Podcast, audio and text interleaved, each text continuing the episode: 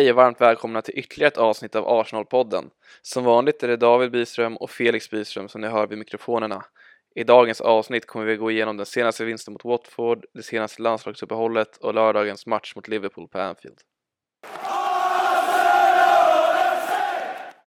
Och då kan vi gå rakt in då på matchen som vi vann här senast mot Watford i Premier League. Tog oss upp till 8 obesegrade i ligan och upp på en femte plats, bara 6 poäng bakom serieledarna Chelsea nu, så den fina formen fortsätter. Och det var väl lite som alla våra matcher hittills den här säsongen som vi har vunnit under den här fina sviten, att även om vi har bra kontroll på matchen under stora perioder och överlag är en bra insats, så finns det några väldigt tydliga grejer man kan se att vi fortfarande inte är tillräckligt jämna i.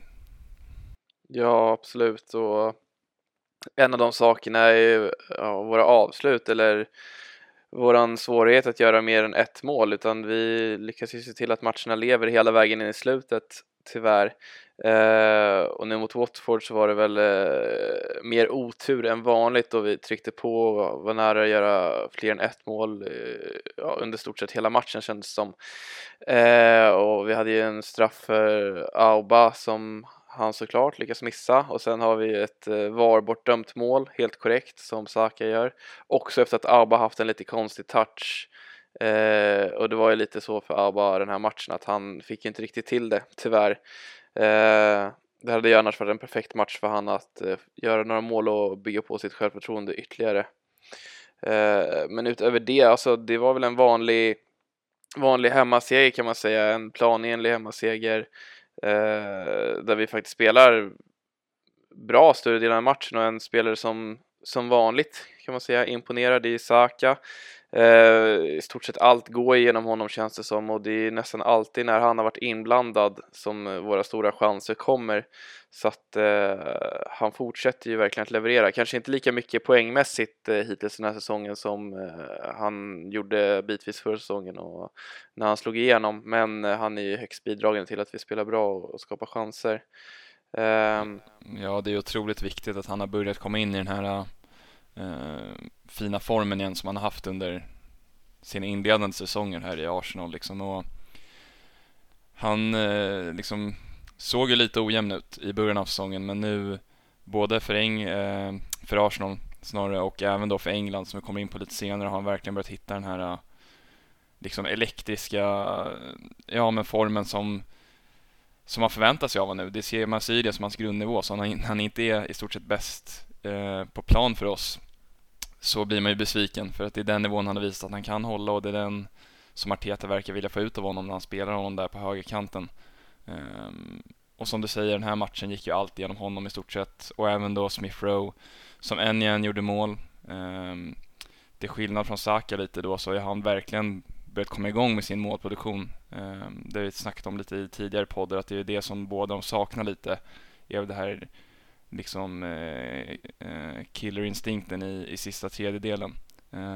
Det kan man ju inte riktigt klaga längre på när det kommer till Smith Rowe, för han gör ju målassist i nästan varje match nu. Det gjorde han även för England här, som återigen, det kommer vi in på lite senare, men båda de gör det fortsatt bra, och även, som vi säger i varje podd nu, gör hela det backlinjen egentligen fenomenalt. Och än igen så känner man inte riktigt av att Tierney saknades, för Tavares gör det fortsatt så bra på där på vänsterkanten, och kommer ihåg en riktigt fin sekvens mellan han och Tomias när de båda visar att de i stort sett är tvåfotade och de slår crossbollar till varandra över hela plan med respektive felfot då. Så kemin börjar bli bättre och bättre mellan spelarna, och känns som att fler och fler spelare börjar komma in i en bra individuell form också.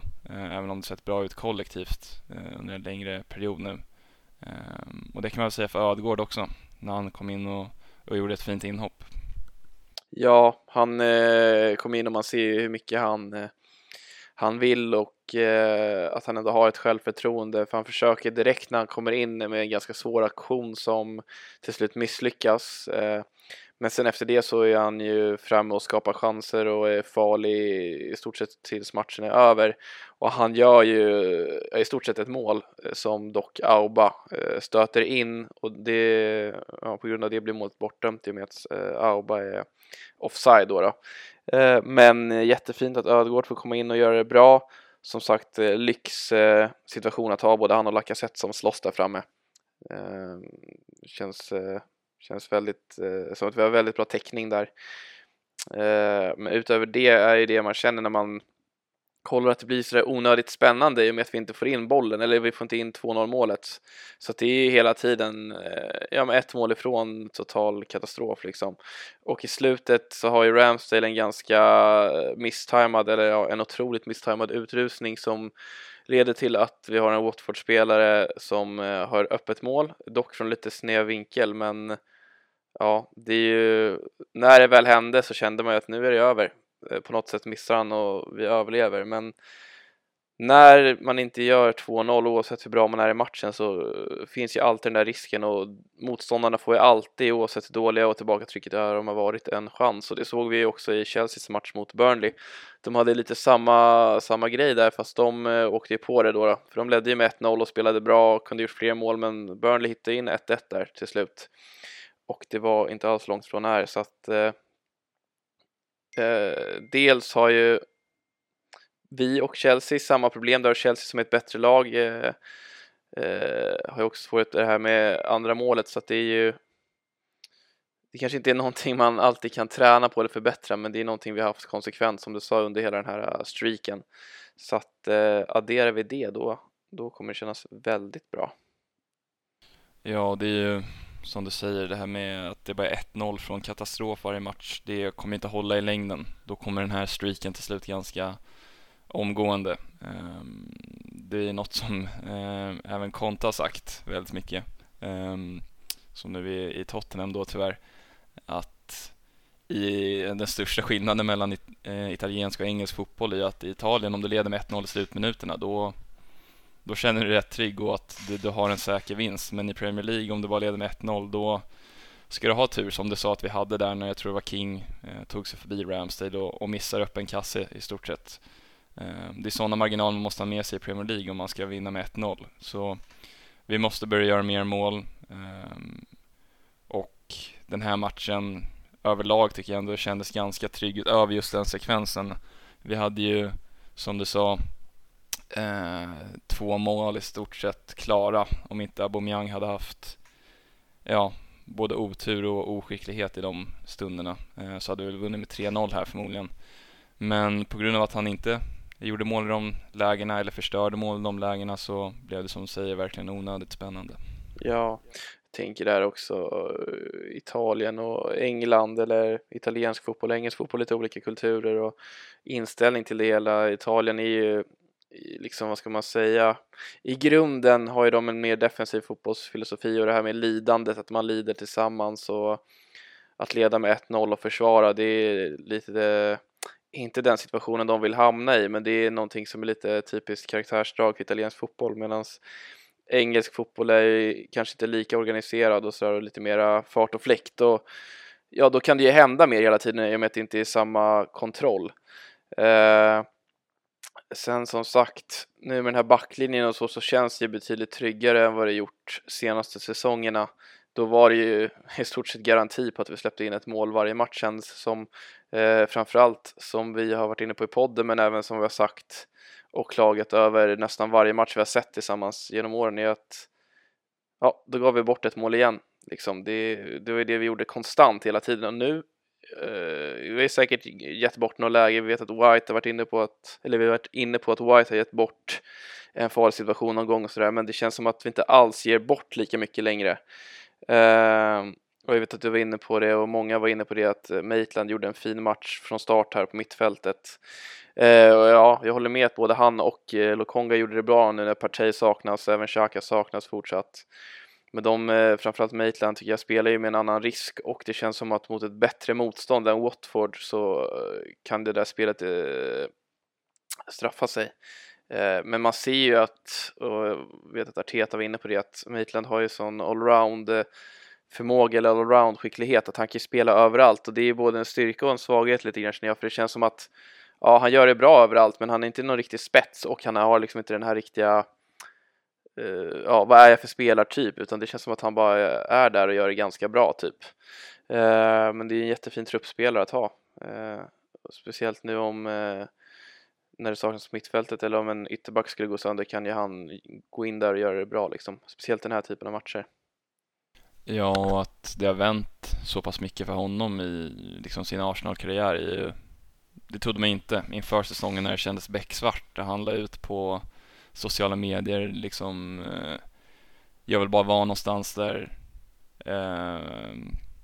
jag får speltid och där jag känner mig behövd. Och Arteta liksom svarade inte på några frågor kring hans framtida intervjuer och sådär. Att gå från det till att Arteta hyllar honom intervju efter matcher, att han startar i Premier League och gör det, även om du säger lite ojämnt, men ändå på en bra grundnivå. Det är kul att se, och som vi sa här innan vi började spela in, att det känns ju mycket skönare att han går in i den rollen än exempelvis en väldigt medioker Elneni. Så ser man hellre liksom en motiverad och hungrig och ändå talangfull Maitland gå in där och få en chans. Och som du säger, han kan ju även ge bra täckning om Tomias och gudförbudet skulle gå sönder. Så även om vi har Cedric där, så ger han även bra utmaning på en högerbacksposition. Och som Arteta sa, han kan spela överallt på planen i stort sett. Så ja, det är en bra spelare att ha. Det är tur att vi inte tappar honom. Ja, och jag skulle ändå vilja säga det att ja, den här typen av matcher man ju hellre han eller Elneni. Men till exempel nu mot Liverpool borta, om nu Partey missar, då ser jag hellre att vi kör Lokonga eller Elneni faktiskt än Maitland. Det känns som att Maitlands spel blir det kommer straffa sig för mycket mot ett så pass skickligt lag med så passstark press. Då är det ju det tråkigare men lite mer safe alternativet. Elneni är förmodligen bättre enligt mig i alla fall.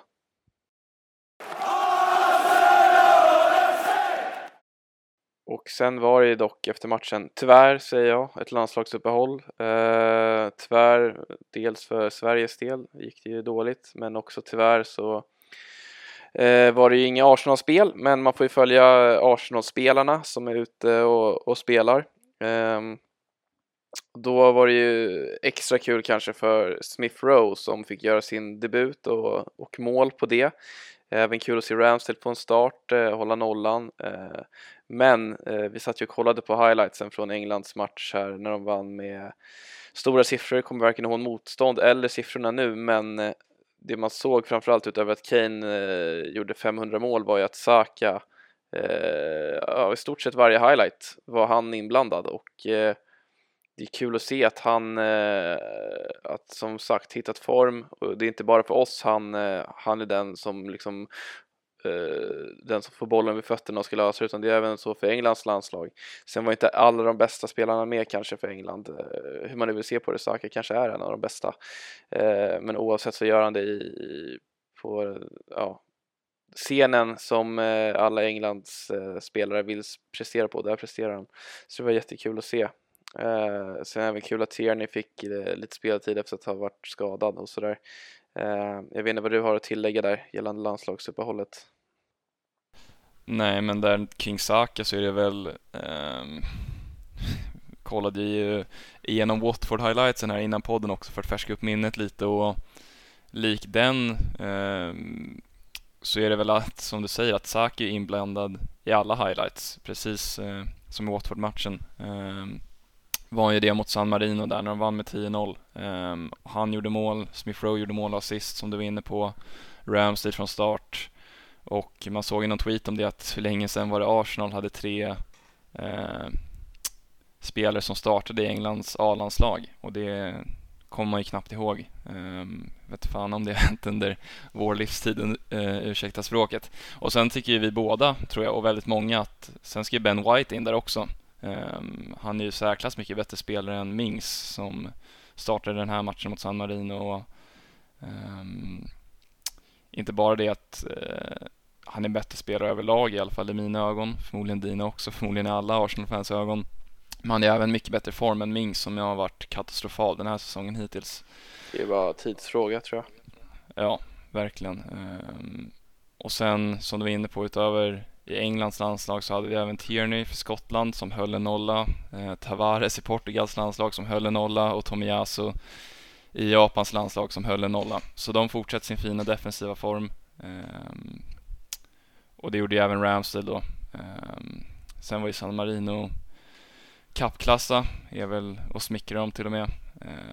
Som sagt, 10-0 ska ju inte liksom få hända i en fotbollsmatch. Och jag tror Ramsdale såg och sov i kassen typ halva matchen. Men han höll nollan i alla fall, och det är bra för självförtroendet. Och som du säger, med landslagsuppehåll så tycker man att det är trist. Framförallt eftersom att man inte får se Arsenal spela varje helg då. Men också nu eftersom att vi är i så fin form vill man ju verkligen inte att det ska sabbas på grund av någon skada på ett landslagsuppehåll eller att ja, vad som helst ska hända nu under liksom pandemitider, och vi vill bara fortsätta spela när vi spelar bra. Så det är skönt nu då att det är inte ett landslagsuppehåll på väldigt länge.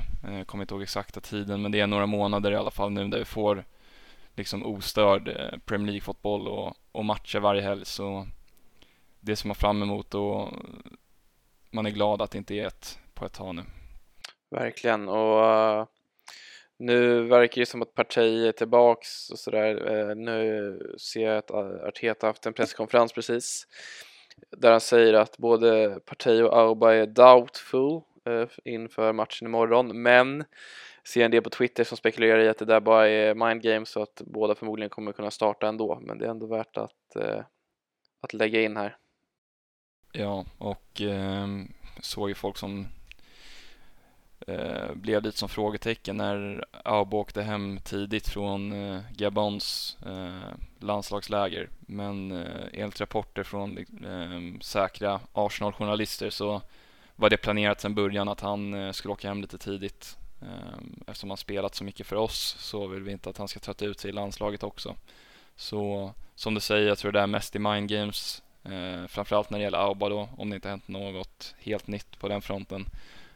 Sen Partey, ja, han är med aldrig säker på att han ska starta tyvärr med sin skadehistorik, men enligt, ja, som sagt, pålitliga rapporter så ska han vara redo för start, och så länge Arteta vill att han ska spela så kan han förmodligen spela. Så det är väldigt positivt, som du säger.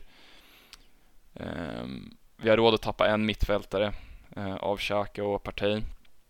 Men att tappa båda, framförallt mot Liverpool, hade nog inte varit hållbart. Det blir svårt även om de är hela. Så att han kan spela är väldigt viktigt.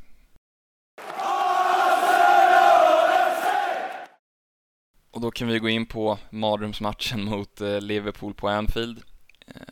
Jag tror vi alla vet, behöver knappt säga, att det här kommer bli en väldigt svår match. Och vi blir glada om vi ens fixar ett kryss här, tror jag. För historiskt sett så har det varit väldigt svårt. Vi har inte bara förlorat väldigt, väldigt mycket på Anfield, utan vi har förlorat med stora siffror. Såg någon statistik på att i stort sett varje match där senaste säsongerna så har vi släppt in minst 3 mål.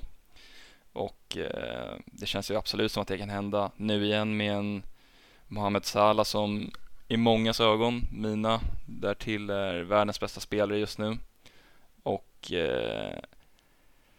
det kommer ju bli väldigt svårt, även om Arteta har gått ut här i en intervju nyligen och sagt att vi kan bryta på den här jobbiga trenden vi har på Anfield om vi höjer vår nivå. Och det jag tror han syftar på där är väl att vi kan inte göra som vi har gjort i alla matcher som vi varit inne på, som vi var inne på mot Watford, att vi gör det bra i delar av matchen och sen i andra delar slarvar lite. För mot Liverpool då kommer det rassla bakom Ramsdale, då blir det ingen nolla här, utan vi måste göra en väldigt bra match över 90 minuter, annars kommer vi att släppa in både 1, 2 och 3 mål.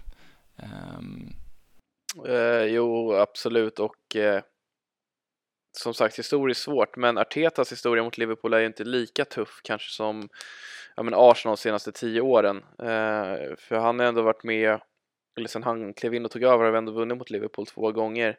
Dels en gång i ligan på Emirates där med, tror vi vände, låg under med 1-0 och vände till 2-1. Sen vann vi även Community Shield-matchen mot Liverpool på Wembley, dock på straffar. Men ändå att vi har haft en matchplan mot dem som har fungerat, dock en ganska enkel matchplan, eller beror på hur man vill se på det, men det är bussen och kontringar. som har gällt. Och det är väl lite liknande nu. Känner dock på mig, eller jag tror alla vet, att vi kommer ju försöka spela det här spelet som vi har kunnat utöva skickligare nu med White. Det vill säga att spela ut lite mer från egen backlinje och försöka spela lite svårare. Och har vi White i sin form som han haft nu, och att Partey får spela från start, då skulle det kunna gå. För om det är några spelare som kan lösa den pressen Liverpool kommer sätta på oss, så är det dem, om de lyckas bra. Partey är lite att, det såg man ju i Atletico Madrid när de mötte Liverpool och slog ut Liverpool i Champions League. Då, just den matchen var ju Partey på Anfield grym, och han har verkligen förmågan att dribbla sig ur en press, eller vända ur en press och etablera ett offensivt spel för sitt lag. Så kan han göra det i kombo med Whites passningsfot, så det är lite det jag ser som nycklarna i den här matchen. Men det är också det som kan leda till att vi verkligen släpper in mål, för att lyckas Liverpool pressa dem och snå bollen i våran uppbyggnadsfas, då kommer de ju ha superläge liksom med sin galna offensiv, och där är de ju liksom ruthless och i mål nästan varje gång, känns det som. Så att det blir spännande och läskigt den här matchen, verkligen. Ja, nyckeln blir väl som du säger där Partey, men även i mina ögon att Tierney kan starta. För även om Tavares, som vi har nämnt här i flera poddar i rad, har imponerat utöver förväntningarna i stort sett varje match han har fått chansen här i Tierneys frånvaro, så är det väl framförallt offensivt han har varit bra, och han har inte blivit testad särskilt mycket defensivt. Och att ställa upp honom här mot, som sa, en väldigt formstark Sala känns ju som ett recept för katastrof. Så vi hoppas på en helt Tierney från start. Han såg ju frisk och redo ut mot eller för Skottland. Och sen, som du säger, Partey, utan honom blir det väldigt svårt att få kontroll, någon form av kontroll överhuvudtaget på det här mittfältet. Så att de startar är väldigt viktigt, och sen får vi väl hoppas på att vi kan göra en liknande insats som vi gjorde här i derbyt mot Tottenham, att vi är så skarpa som vi såg ut i den matchen på just omställningarna. Sen kommer ju inte det vara det här havet som var i Tottenhams mittfält där på samma sätt mot Liverpool. De är ju extremt kompakta och hårt jobbande på mittfältet, så det kommer inte alls bli lite lätt att spela på det sättet. Men om vi kan hitta de här korridorerna på kanterna för Smith Rowe att driva upp med bollen i på kontringar, och samma sak för Saka till höger och Aubameyang i mitten, så kan vi definitivt såra Liverpool. Men det är defensivt som det gäller att vi verkligen har disciplin här, och som sagt, om vi gör de här misstagen som vi har gjort en eller två av i stort sett varje match här, så kommer vi att bli sårade. Ja, som du säger, mot Liverpool, och de här korridorerna, de finns ju alltid mot Liverpool, för de står ju högt, och de har ju två ytterbackar. Nu tror jag Robertson eventuellt är skadad här, eller han kommer missa den här matchen. Då är det Tsimikas som kliver in där, greken, på hans position. Men på andra kanten har vi ju Trent Alexander-Arnold som gjorde en drös assist här i England under landslagsuppehållet. Men han är ju offensiv, och som sagt, backlinjen är hög och aggressiv. Så kommer man ur deras press, så finns det ju ytor för Auba, för Saka, för Smith Rowe, för Lacazette att kliva in i. Och som du säger där, då gäller det att vi utnyttjar det, att vi liksom får ut, att vi är produktiva när vi väl får från lägena liksom. För är vi inte det, då är det bara att lägga ner direkt. Men jag tror vi och hela fotbollsvärlden tyvärr räknar med förlust här. Och då får man hoppas att det inte blir en för tuff förlust, och att oavsett resultat, att vi kan hålla i den här formen efteråt. För det här är en arena som i stort sett alla lag i världen förlorar på liksom.